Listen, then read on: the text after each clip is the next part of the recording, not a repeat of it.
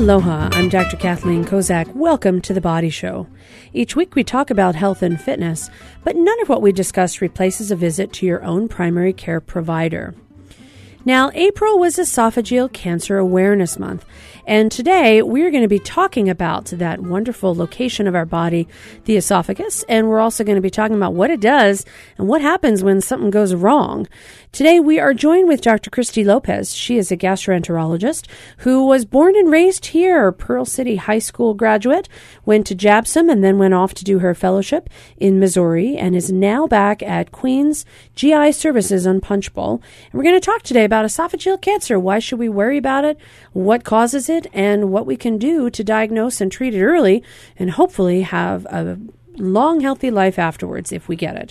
Welcome to The Body Show, Christy. Well, thanks for having me. Now, tell me a little bit, the esophagus. We all think we know where it is. It's sort of how we swallow and how we get food into our stomach. What's the normal function of the esophagus? So the esophagus is a food tube, and basically it connects your mouth to your stomach. And it actually uh, kind of propels your food from your mouth to your stomach using muscles and things. So it sort of has this wave of contraction, almost like an hourglass. Right. So food gets into your stomach, and there must be some way that food stays in your stomach and doesn't sneak back up. Right. So we have something called our lower esophageal sphincter, and this is actually made up of an internal sphincter in the food pipe or the esophagus, and as well uh, as your diaphragm. So it stays in there if it's doing what it's supposed to, and then your stomach digests food, it goes further down in the gastrointestinal tract. So if that's what the esophagus is supposed to do, what are some of the things that happens to it that result in it functioning abnormally? Well, sometimes the lower esophageal sphincter, um, the inner sphincter and the diaphragm don't actually line up with each other. And what happens with that is sometimes the stomach goes up above the diaphragm, and that's called a hiatal hernia. And when you have that hernia, it actually causes you to have uh, acid reflux, or that's kind of one of the risk factors of having acid reflux. The acid is supposed to stay in the stomach and help you digest food. But when it goes back up into the esophagus, you can feel some symptoms like heartburn, or people think it's actually chest pain coming from a heart attack. So uh, that's what happens when the esophagus goes awry, I guess. And, you know, for those people who think they're having a heart attack, they often go to the emergency room, they do all these heart tests, and they're told it's not your heart. And they leave wondering, what is it? It could be this hiatal hernia condition. It actually could be their esophagus. Right. Okay. Right. So if that's what happens when something goes awry, how does acid get into the esophagus? You mentioned if the stomach is a little bit above the diaphragm. Why would that result in acid going in the wrong place? Well, part of your stomach is actually above uh, where it's supposed to be. And so usually the acid and the food and everything is propelled by muscular contractions going from the esophagus to the stomach to the duodenum, which is the first part of the small intestine. But in this case, the acid is going backwards, and that's called reflux. And so some people, when they lie down to go to sleep at night, the reflux is actually going from their stomach into their food pipe, and they can feel that. And then when they wake up in the morning, there's a sour taste in their mouth, or they're coughing at night when they're sleeping. Those are some of the symptoms of having acid reflux. And that's something that you can treat both with medication and lifestyle things as well. Are there some factors that make someone more likely to have acid reflux, and can they fix that without having to take a lot of pills? So one of the big things is obesity and um, having increased what we call abdominal GERD. So um simple things like weight loss and exercise, decreasing that abdominal fat can actually help people with GERD. And there's been some studies that actually show that that works better than P P Is. And what P P Is are, are called proton pump inhibitors. We also have medicine called H two or uh, hydrogen two receptor blockers. And those are things like Zantac, ranitidine, Pepcid. The P P Is are called... Um, or the names for those are omeprazole, Prilosec, pantoprazole, uh, Nexium. You might have seen commercials for these. So you could take a lot of medicine, or you could also go ahead and work on weight loss. There's some other things I've heard it mentioned that can help, like don't lay down after you eat, try not to eat a huge meal all at once, try and space it out throughout throughout the day, and or uh, be careful wearing tight pants that might put extra pressure on your abdomen. Smoking is another one of those risk factors. So there are some things that actually can make it worse that you could modify on your own. Correct. So we tell our patients not to eat three hours before going to bed. We actually uh, have a wedge pillow that we show our patients in the clinic that they can use this as part of their what we call lifestyle modifications. And when they lay down to sleep at night, they use the wedge pillow. Other things are uh, is propping up the head of your bed with cinder blocks. So putting uh, the patient at a thirty degree angle. Those things could help also. So what's the big deal about acid? I mean, so you have acid reflux. Is that a risk factor for developing esophageal cancer? Can that chronic acid exposure actually hurt me? Well, yes, it can actually. So if you have chronic acid exposure, what's happening is the acid is in a place where it doesn't, where it's not supposed to be. The body is quite smart in the fact that it actually tries to protect itself uh, by changing the lining of the cells. But in doing so, it's actually causing some precancerous changes, which is known as Barrett's esophagus. And so that's when the acid actually damages that lower portion of the esophagus, and that over time could cause a problem. That's right. And so um, when you're seeing your primary care physician, or if you're seeing your gastroenterologist for colon cancer screening, um, I tend to ask the patients, are you experiencing heartburn or acid reflux? Ask a little bit more in-depth questions about this if they are, and it might be a good time to actually screen for Barrett's esophagus too at that time. So what would it feel like? I mean, if you had Barrett's esophagus, would it feel any different, or would you just have that acid exposure? You can't necessarily feel that acid-related changes. We call it Barrett's, but it's it's sort of this description of these acid changes to our esophagus. Does it feel any different than regular heartburn? Could someone say, well, I have heartburn, but I always take Tums, so I can't have a problem because it goes away? Is that is it something you can sense physically, or should you, if you have a lot of heartburn, get it checked out to make sure you don't have that problem? Yeah, so sometimes you can't feel it at all. Um, you might not know that you're having heartburn, or you could have silent heartburn. But there are some risk factors for Barrett's, and, and these are the questions that I ask. There are some risk factors that you can't change. So if you're a Uh, Caucasian or white, um, if you're a male, um, if you're over the age of fifty, those things alone just are risk factors for Barrett's esophagus. Then the other things we kind of already talked about, hiatal hernia, longstanding um, heartburn, reflux, those types of things. Family history of Barrett's esophagus or esophageal cancer are also things that we pay attention to when we're asking about Barrett's esophagus. So if you get diagnosed with this esophageal problem, this dysplasia, this Barrett's esophagus, then what do you do differently? Obviously, you treat your heartburn symptoms. You work really hard on lifestyle interventions. Mm-hmm. But do you have to have it checked periodically? Is there a pattern of screening that you do? Yes. So it depends on what we're seeing when we actually do the testing. And one of the testing is, uh, is an esophagogastroduodenoscopy, or short for E G D. And what that is, is we take a camera that's attached to a flexible scope that goes down, looks at your food pipe, your esophagus, your stomach, and small intestine, and we concentrate on that area, the Barrett's esophagus area. We'll take biopsies of that area, and depending on what they see underneath the microscope, that will determine if and how frequent we need to repeat this scope test as well too. And in addition to that, right now the current literature recommends being on a proton pump inhibitor um, lifelong for this. Now, there's also some risk factors that have come about with the use of the proton pump inhibitors, those P P Is, the omeprazole, the Nexium, the Prevacid, all those ones we hear about. There are some risk factors associated with long-term use, like potential bone loss, issues with potential pneumonia, and increased risk if you're older. But if you're looking at taking those medicines because of a diagnosis of Barrett's esophagus, this potentially precancerous type of changes, then risk factors or, or risks of the medicine or not, the benefit ratio is greater than just not taking the medication. Is that right? I agree. I agree, I agree with that. Um, there are a lot of patients who come in and have heard the recent studies that have come out, associations with chronic kidney disease as well as associations with Alzheimer's disease. And, you know, we tell them that, you know, the, preventing the esophageal cancer is probably better than, you know, the possible associations, because the Barrett's esophagus is going to be a known entity that we've diagnosed versus all the perhaps possibilities that there are out there. So if you have this Barrett's esophagus problem or this precancerous condition, that's a known quantity. Right. You have that.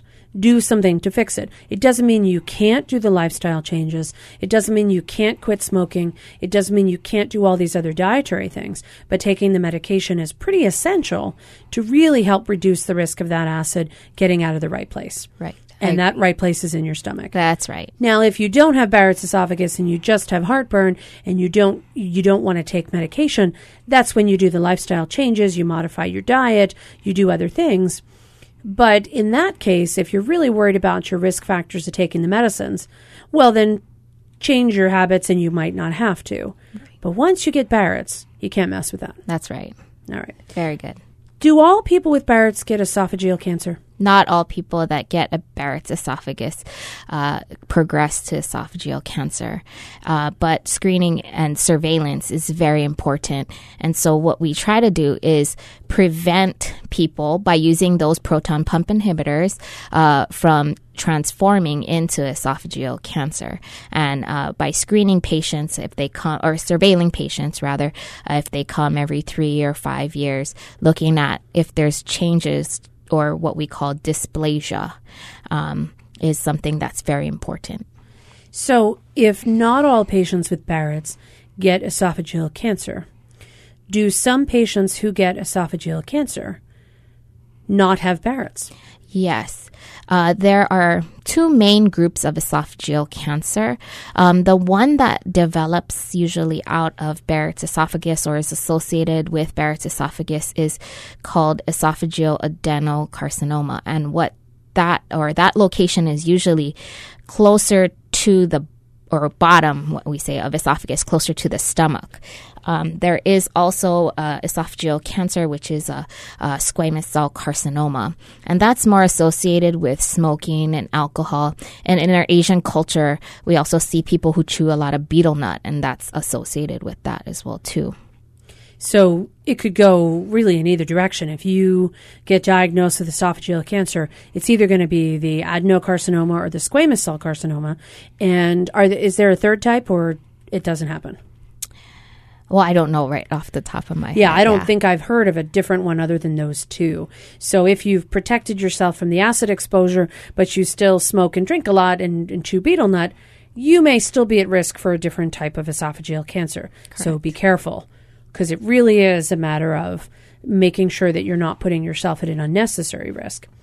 Now, when I think of esophageal cancer, I think of late diagnosis, really difficult treatment, and extremely complicated surgery. But if you can catch it early, can't there, aren't things done now that actually make it not the big scary diagnosis I think of from when I was in medical school, which was a long time ago? Right. So um, the esophageal cancer is usually a very scary diagnosis. And um, before we had all this uh, surveillance and things for Barrett's esophagus, um, we used to have to do what we called an esophagectomy, where you take that large portion of the cancer out, actually pull your stomach up, and that create an esophagus that way. Okay, that before is what I remember from school. That's the before. Okay. Now we focus, after. Now we focus a lot on uh, uh, prevention. So if there is a Barrett's esophagus with what we call high-grade dysplasia, or a lot of changes that are moving more towards cancer, we will actually uh, ablate that or burn it off. So it's called radiofrequency ablation. And we can use these balloons or these paddles to burn the tissue such that it destroys that um, dysplasia, and it prevents actually the transformation to the esophagus cancer. All right. So, so there's, thank God there's more things we can do. I'm Doctor Kathleen Kozak here in the studio with Doctor Christy Lopez. She's a gastroenterology expert at Queen's Medical Center in the G I Services Department right at Punch Bowl. And when we come back, we're going to talk some more about what are the other changes in the treatment and diagnosis of esophageal cancer, and how often should people really be worried about this? If you've gotten screened, if you've been told you're okay, and you don't have any symptoms, is this really a concern? We'll be right back after this quick break. Stay with us. Support for The Body Show comes from the H P R Local Talk Show Fund, which helps Hawaii Public Radio sustain and grow its locally produced talk show programming.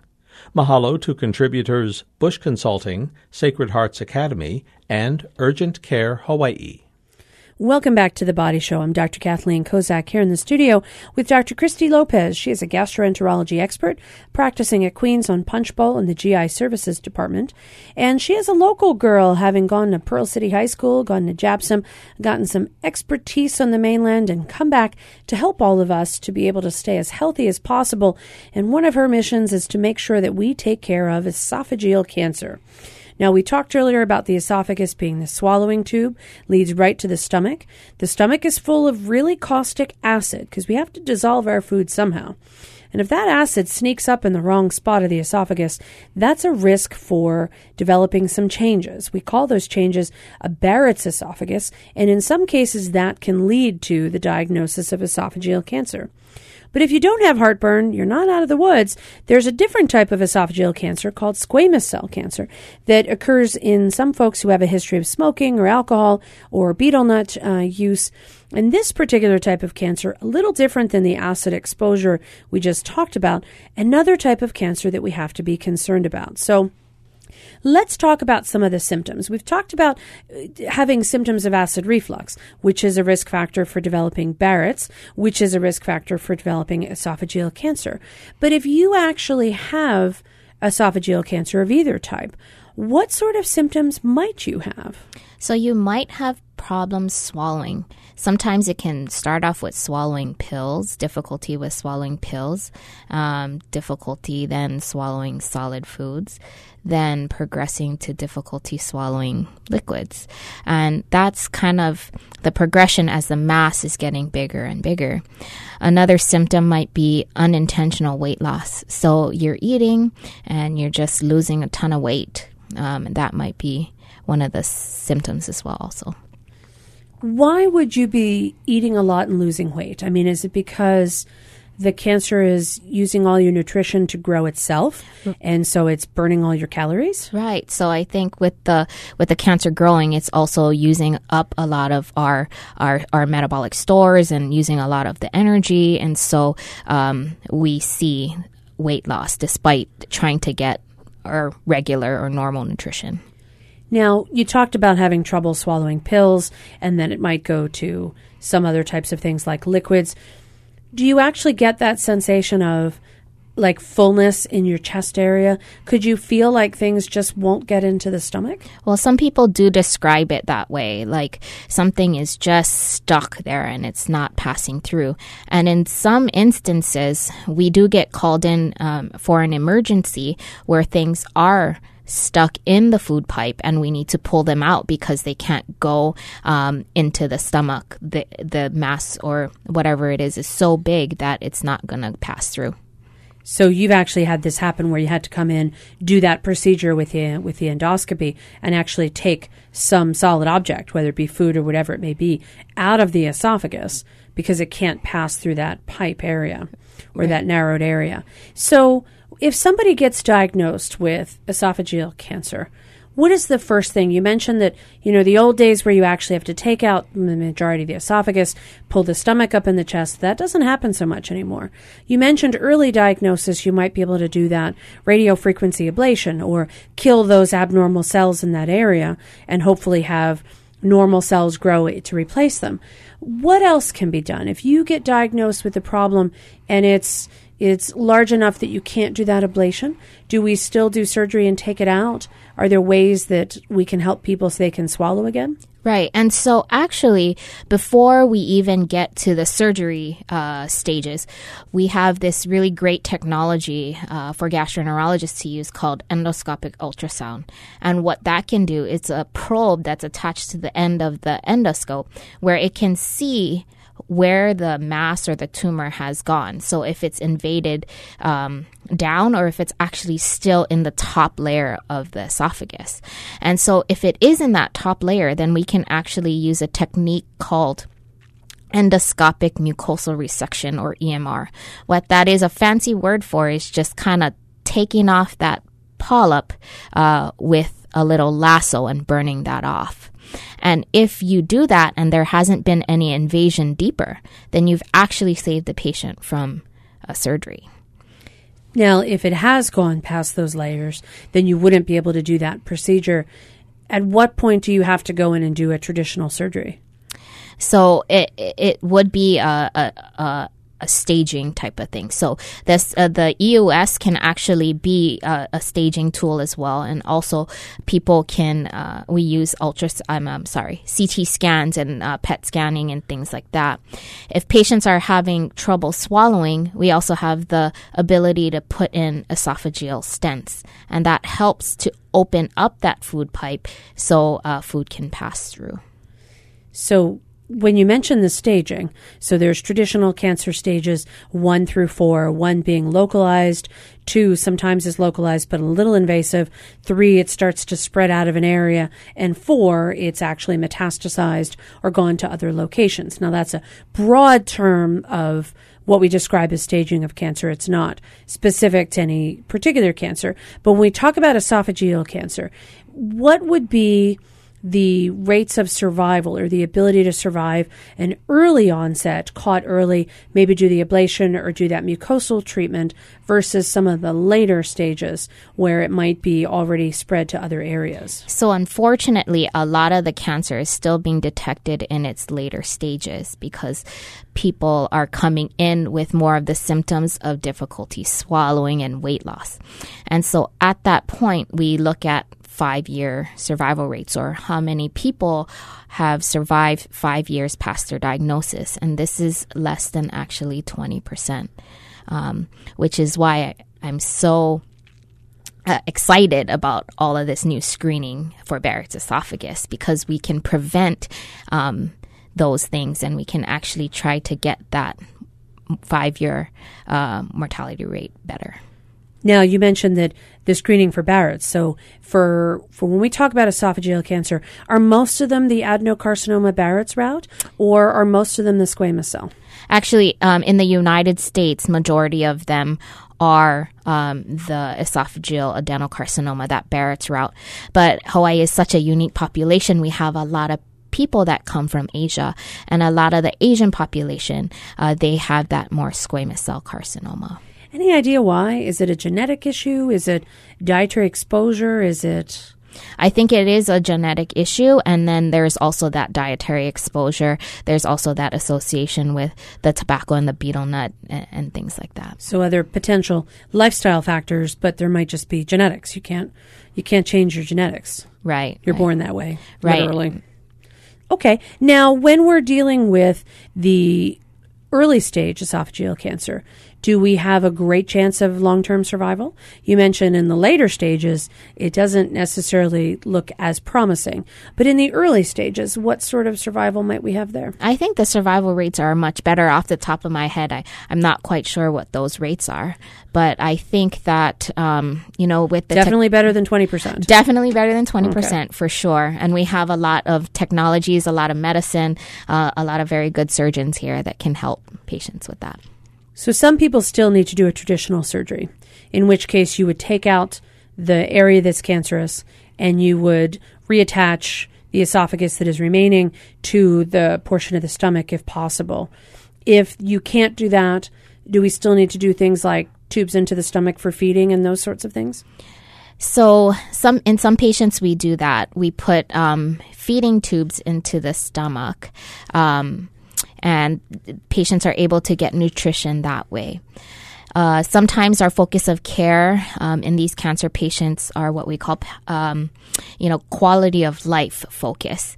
And so some patients just want to be able to eat and taste their foods. And so in that those cases, we tend to put in um, esophageal stents to try to allow them to have the meals and the, the food, especially here in Hawaii where we have all the good local kind grinds. You know, people really want to have that. And so we try to help them that way by putting in stents. So the goal is to get someone to be able to eat if possible, if they have a tumor that we can't necessarily treat optimally because it's spread or some other some other problem.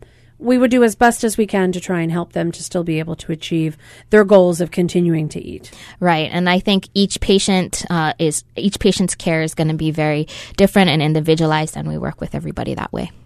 So how often should we all worry about getting our esophagus checked out? You mentioned that sometimes when people come in for a colonoscopy, you often suggest, hey, do you have any problems with the heartburn? Has this been something you've addressed? And really, it's an ideal time because, you know, you need to clean out your colon for a colonoscopy. You also automatically have cleaned out your stomach, and the additional time for the procedure is not that great, so that if you can proactively find something while someone is there for another procedure and do something about it, then that's a great additional service you can provide. Should anyone who has symptoms of heartburn for any particular duration of time consider being evaluated for esophageal cancer? And if so, what's that time? So usually we say, well, chronic heartburn and reflux, and and greater than about five to ten years is uh, something that is on my radar in terms of, hey, we should consider screening you. Um, and in addition to just having the heartburn and reflux, uh, looking at their other risk factors that we talked about. So Caucasian, male, age, abdominal girth, uh, need for use of acid-reducing medicines, family history of Barrett's esophagus or esophageal cancer. So all of those things, the answers to that kind of um, help me make my decision to to offer a, col- a, a colonoscopy as well as an upper endoscopy. So in that scenario, you mentioned five to ten years. Is that treated or untreated? So it could be both. Um, hopefully, though, people that have had uh, symptoms for five years treated might, and they still have refractory symptoms or symptoms that are not um, uh, are better with uh, therapies. And we would hope that investigations have already been done. But a lot of times I'm finding that they're not. People are trying different things and, and have been just changing medicines, and they haven't undergone further testing. So if you don't respond to one medicine, you could try one other one. But if you still don't have any response, then really you've got to think about, as you as a patient being an advocate, to say, okay, there's something else going on here and I need to get checked out. And as a physician, you know, as a primary care provider like myself, if I see somebody who has reflux and they take medicine for five or ten years, I still need to consider they could be at risk for having some changes in their esophagus. Even on the medication, they really ought to get checked out, particularly if they match those other risk factor profiles you mentioned. Right. I, I definitely agree. All right. Well, I really want to thank you for giving us a really good heads up information on esophageal cancer. It's not something I ever wish to have, but I also know that screening for it early is really the key, because if you can find it early, you can definitely detect it and hopefully treat it early. I want to thank you, Doctor Christy Lopez, for coming on the show with us today. If you'd like to hear this show again, you can click on our podcast at Hawaii Public Radio and follow the links to The Body Show. You can also find Doctor Christy Lopez. She is a gastroenterology expert at Queen's Medical Center on Punchbowl in the G I Services Department. Our engineer today is David Chung. Our executive producer is Beth Ann Kozlovich. I'm Doctor Kathleen Kozak, and we will see you again next week when we talk some more about health issues that could affect all of us. We will see you then right here on The Body Show.